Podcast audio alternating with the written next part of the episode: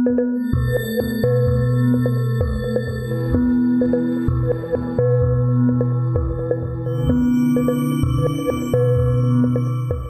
back to the History of South Africa podcast with me, your host, Des Latham. This is episode 131. Mzilikazi Khumalo was trying to piece together his shattered Ndebele after the attack on Mosega in early 1837 by the Boers and their allies the Griqua and the Rolong.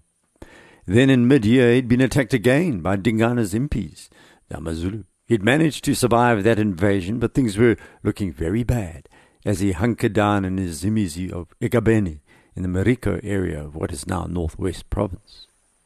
Across southern Africa, movers and shakers were moving and shaking.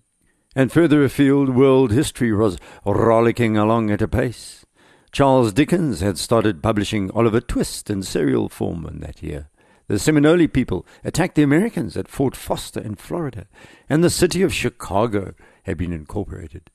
British born businessmen William Procter and James Gamble started selling soap in Cincinnati, Ohio, thus launching the mega company Procter and Gamble. The Irish and the Yankees had fought viciously in Boston's Broad Street. Queen Victoria had acceded to the throne at the tender age of 18 after the death of William IV. A massive hurricane called Racer's Hurricane had destroyed much of the Caribbean, Texas, and the Gulf of Mexico. Abolitionist and newspaper editor Elijah Lovejoy had been murdered by a pro slavery mob in Alton, Illinois. In Galilee, an earthquake killed 7,000 people in what was then the Ottoman Syria. Another earthquake in Valdivia in south central Chile caused tsunamis that killed thousands all the way across the Pacific Ocean in Japan. And speaking of Japan, Charles King set sail in the American merchant ship Morrison to Japan, but was turned away there by cannon fire. This was 100 years before the Second World War, but these two nations often have had a love hate relationship. Sitting in his home in Aberdeen in Scotland, Robert Davidson had just built the first electric locomotive powered by galvanic cells, which are batteries to you and me. While Davidson was discovering the power of galvanic cells, in the newly named city of Durban, in Natal, which had by now dropped the inverted comma and was just Durban, the traders were worried. Dingana was their chief concern, if you excuse the pun. Captain Allen Gardiner, the self chosen missionary to the Zulus, had written his book and returned to England to fetch his family. Still, both the traders and Dingana regarded Gardiner as the leading representative of what were now being called the Natal community, despite his absence. Hunter Thomas Halstead had been sent packing from a trip to Zululand by Dingana, and the Zulu king made it clear that he would only do business with the whites at Durban through Gardiner. And Gardiner, the missionary, was bewildered. He was in an invidious position. How could he advise the Amazulu on the way to eternal life when he was also advising the settlers on matters diplomatic with Dingana? Dingana was, of course, using the missionaries, calling them to his sense of power at Mgungundlovu, where he'd meet them outside his isigodlo. Dingana's Come Hither campaign was only just beginning. Three new American missionaries had arrived Alden Grout, George Champion, and Dr. Newton Adams. They had arrived in Durban in 1835, leaving their wives behind because Gardiner had warned them that Durban was no place for the squeamish. Some say it's still like that. Alden Grout was shocked when he disembarked via the notorious small skiff onto Durban Beach. The white traders, he said, were promiscuous. We found at Natal about thirty white people, two white females, one a married woman, the other living with one of the settlers he sniffed in a somewhat scandalized way. Most of the white men have under them Zulus and control them as chiefs, and most of them have one, and some five or six black wives. In 1836, the three American missionaries made it to Mgungundlovu, where they presented Dingana with their presents, as was the custom. These were ritually laid out in a circle, a razor, an umbrella, pictures, padlocks, beads, a knife, a tea canister, handkerchiefs. The missionaries claim he was impressed, but he wasn't. The Zulu king inspected their wagon instead and laid claim to a piece of green baize. But on the matter of establishing a mission station, Dingana was evasive, saying he'd get back to that at a future date. It was a full year later that Dingane granted George Champion his first mission in Zululand, which was built a scant 20 kilometers north of the Tugela River, close to a site chosen earlier by Alan Gardiner at Inganani, near where Kwandukuza or is today. What was beginning to worry Dingana was a prophecy. Jacob Dabulamanzi, who was Shaka's interpreter, the man who'd swum to the shore in St. Lucia and then ended up at Shaka's side, fifteen years earlier, Jacob had warned the Zulu that they would be overrun by the settlers. First the hunters and traders would come, he said. Then the missionaries would come and ask to build their houses inside Zulu territory. Then the settlers and the soldiers would come, and you will be forced to leave. For Dingaan, this was proving to be an accurate prophecy. Here now were the missionaries, clamoring to build their houses inside his land. Surely the next act was likely to come true. By now Durban was a busy place. Dingaan was vacillating about its future.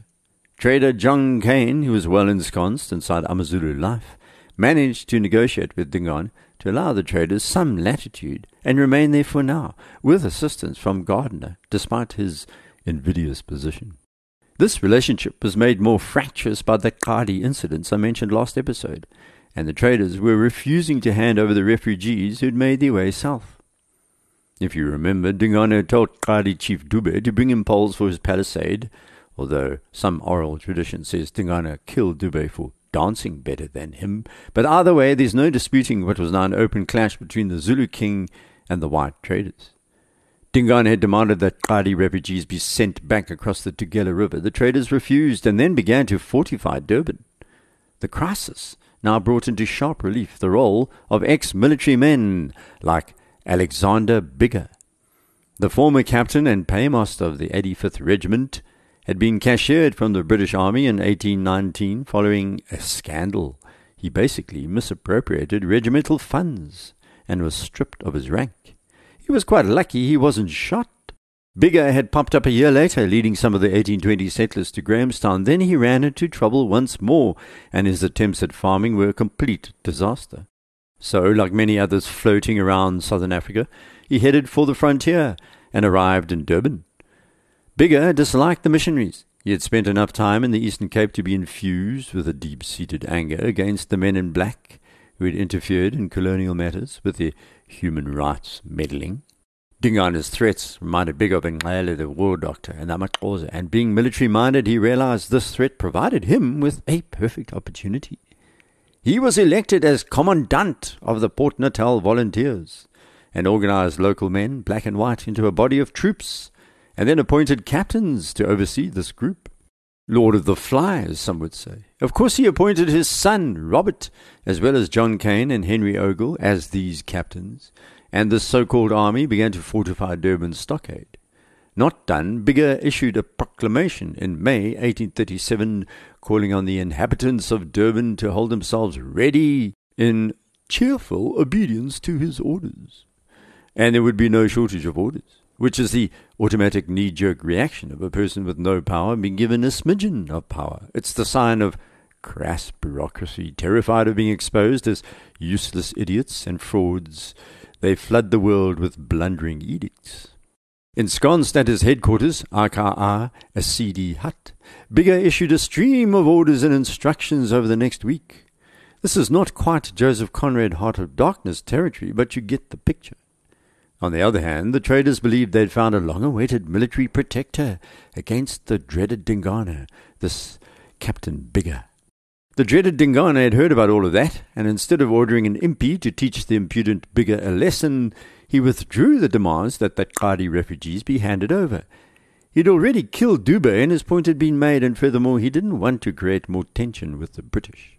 It helped that a real captain, Alan Gardiner, the missionary, had just arrived back in Durban by this stage, with his wife and three children in tow. He planned to keep them well away from the seething, sex riddled Durban port area, taking them instead to the wonderful scenic Berea. But Gardiner at first was in no condition to do much.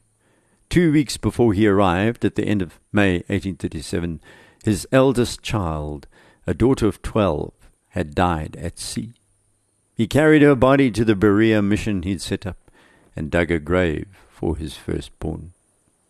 There was a lot of goings on going on, and we'll get back to Gardiner later. Dingana was monitoring three main invasions, contacts that were new around Zululand. The first, which had been going on for two decades, were the traders shooting up his wildlife, denuding the veldt of his elephants and rhino. The second were the missionaries, determined, it appeared, to infuse his people with their strange story of creation and eternal life, when all his people knew that death was death, and that the power lay in the ancestors. The third were the Boers. The third worried Dingaan the most.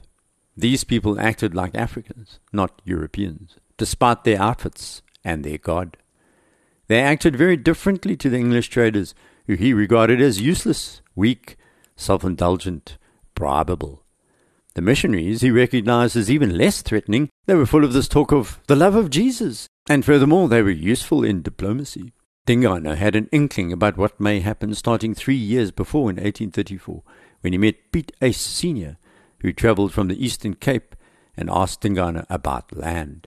The Zulu called the Boers Amabunu, as did the Amaxhosa, but they did not call the English traders and hunters that. No, the English were called Mlungu, white foam that blows in off the sea and blows back out. The Boers did not blow in off the sea. They came overland, like the other African threats. They were the Amabunu. Way up on the Highveld now, the Boers were on the move, and some were moving directly towards Dingaan. Something was about to happen that escaped Dingaan's attention at first, but later, when he heard about it, it was to lead directly to the death of Piet Retief. In the third quarter of 1837, Potgieter and Retief were making their way to the edge of the escarpment with the Voortrekkers, from where they were going to split up. Retief was going to make his way down the Drakensberg to Natal, and Potgieter was going to turn inland, staying on the high ground. The Voortrekkers were plodding their way along the Sand River, heading in a northeasterly direction, taking note of the empty plains which Mzilikazi had purposefully used as a buffer zone. On the 1st of September 1837, they camped near where the town of Senekal is today, then continued further east past where the modern town of Paul Roux lies. Finally, they arrived at the edge of the escarpment, near Warden in the Free State. Retief, ever the letter writer, hauled out his quill and wrote a letter to Andries Stockenstrom in the Cape, trying to explain the Voortrekkers' actions. He also claimed that Griqua leader Andries Waterboer could be planning a raid on the trekkers from the southwest, so he was now going to head down the Drakensberg into Natal as quickly as possible. Before that, Retief frequently visited the camps of the other Trek leaders struggling to unite the folk. On the 12th of September, he met the recalcitrant Piet Uys and Potgieter. More heated discussions followed, during which some of the men brandished their sannas, their muskets, threateningly. Uys was so angry, he leapt onto his horse, and as he rode off, someone shouted at him, Hoe sal dinge nou met die reis verloop? Sal ons almal saam na Natal gaan of sal jy op jou eie wees? How will things go with the journey now? Will we all go to Natal together, or will you be on your own? He shouted back, each party goes its own way. Some go forward in front, others go the same way but separate on the flank. Each is entitled to choose his own path. Nobody brings up the rear. At least that was what Erasmus Smit wrote later in his diary. You, of course, remember Erasmus, Gerrit Maritz's somewhat despised brother in law, the predicant, who Potgieter ignored. A few days later, on the 16th of September 1837, Potgieter and Maritz came to say goodbye to Retief, who was going to head on to Natal with 50 wagons, about 200 folk, and hangers on. While Maritz and Potgieter disagreed, they did agree on one thing, and that was the need to destroy the Amandebele, determined to eviscerate the threat from the Marico region and to claim back their cattle still held by Mzilikazi. They were also obsessing about something else.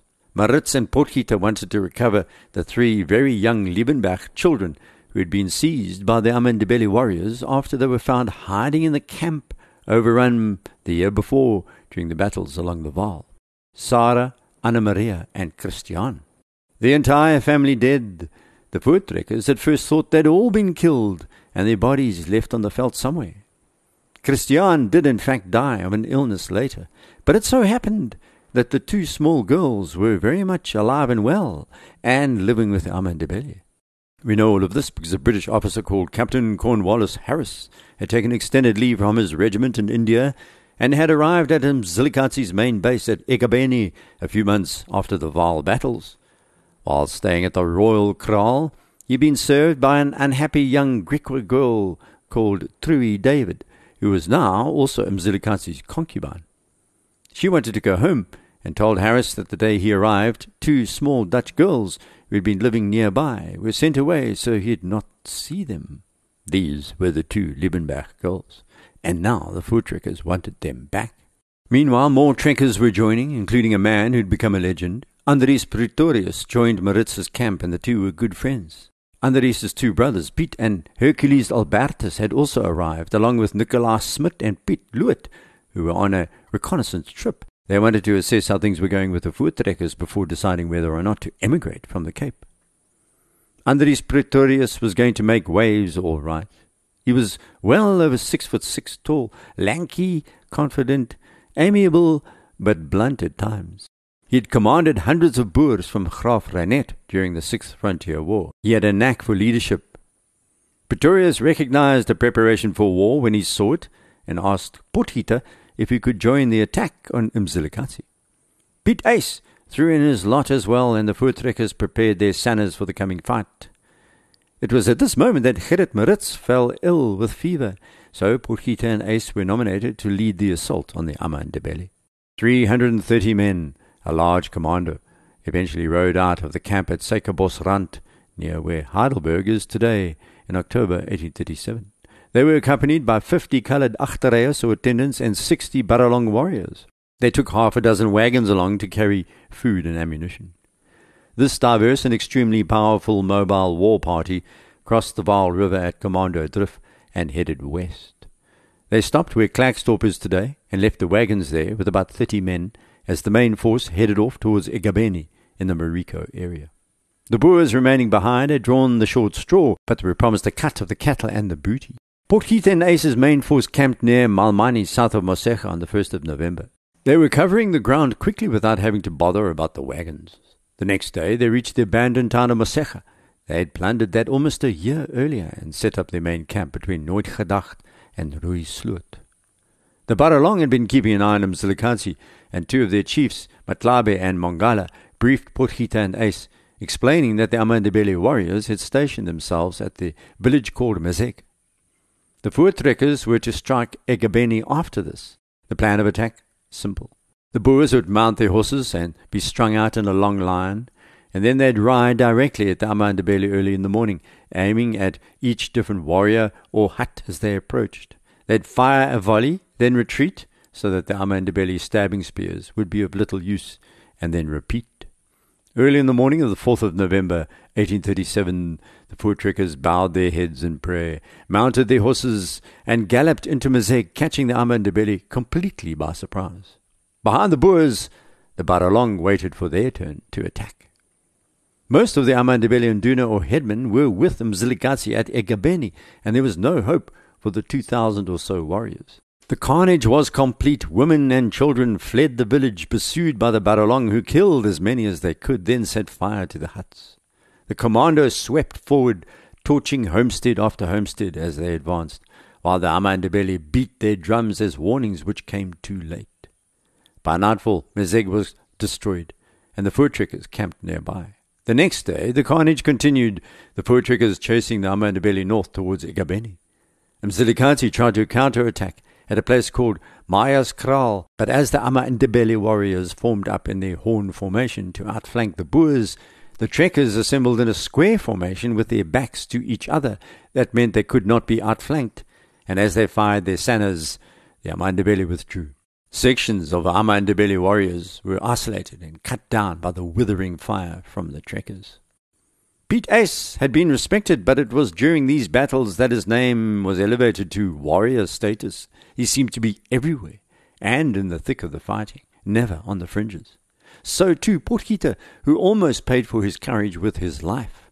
A warrior spotted him and threw his spear. Potgieter just weaved out of the way and rode over the man with his horse. By November 9th, the commando reached eGabeni, where Mzilikazi had decided to stand and fight. The Amandebele finally deployed their most fearsome weapon, their weapon of mass destruction called fighting cattle, sending these charging into the Voortrekkers like the Khoi had done to the Portuguese in the 1480s and the VOC for the next 200 years. The Amandebele had also sharpened the horns, and the warriors ran behind the charging beasts, a clash the likes of which must have been truly mind-boggling to observe. The charge almost worked. The Voortrekkers were stunned for a moment by the pure audacity of large cattle with long sharpened horns thundering towards them. But they pulled themselves together and fired simultaneously, a volley, then another. The blue black smoke drifted across the veldt. The sounds of blasting sannas filled the air. The oxen became terrified by the alien sound of musket fire, made more terrifying by the smell of gunpowder. They turned and stampeded back into the Amandebele ranks and now it was the warriors' turn to break. Pandemonium ensued, and Mzilikazi's crack troops turned and fled north, leaving behind about 1,000 dead and wounded. On the 12th of November 1837, hundreds of Amandebele were seen pouring over the ridges of Tweedepoort, fleeing from the place they had taken in their own violent raids, victims of a brand of violence they had delivered to the Highveld, but taken to an entirely new level by the firearms of the Voortrekkers. This time there was no coming back for this generation of Amandebele. Of course, they would be back as mine workers and labourers after the discovery of gold in Johannesburg, but that's another story. The Amandebele now shattered into two main sections and vanished into what is modern-day Botswana. Later, they would reunite north of the Limpopo River in Zimbabwe in a place called Matabeleland. And what of the Liebenberg children? Well, they were still with the Amandebele, Christian was now called Valapi, or Where do you come from? Anna Maria was known as Mswinyana, Why are you always crying? Because she'd been inconsolable since her capture. And little Sarah was called Toloi, named after a river, it's thought. We'll come back to that story later. Not one of the 330 Voortrekkers had died during the battles around eGabeni, although some were slightly hurt in the melee. It's thought around 2,000 Amandebele warriors had been killed in the nine days of battles and in subsequent skirmishes. From now on, Mzilikazi would no longer be a threat to the Voortrekkers to the northwest, and the new owners of the veld-controlled lands that stretched north of the Orange River to eastern Bechuanaland, as it was called, Botswana, from the Kalahari Desert south to Kuruman. It was a triumphant commander that returned to Suikerbosrand, Behind them they left a completely denuded veldt over which hung the stench of death, and as they rode back past the smouldering villages, many held hankies to their faces to make the ride bearable.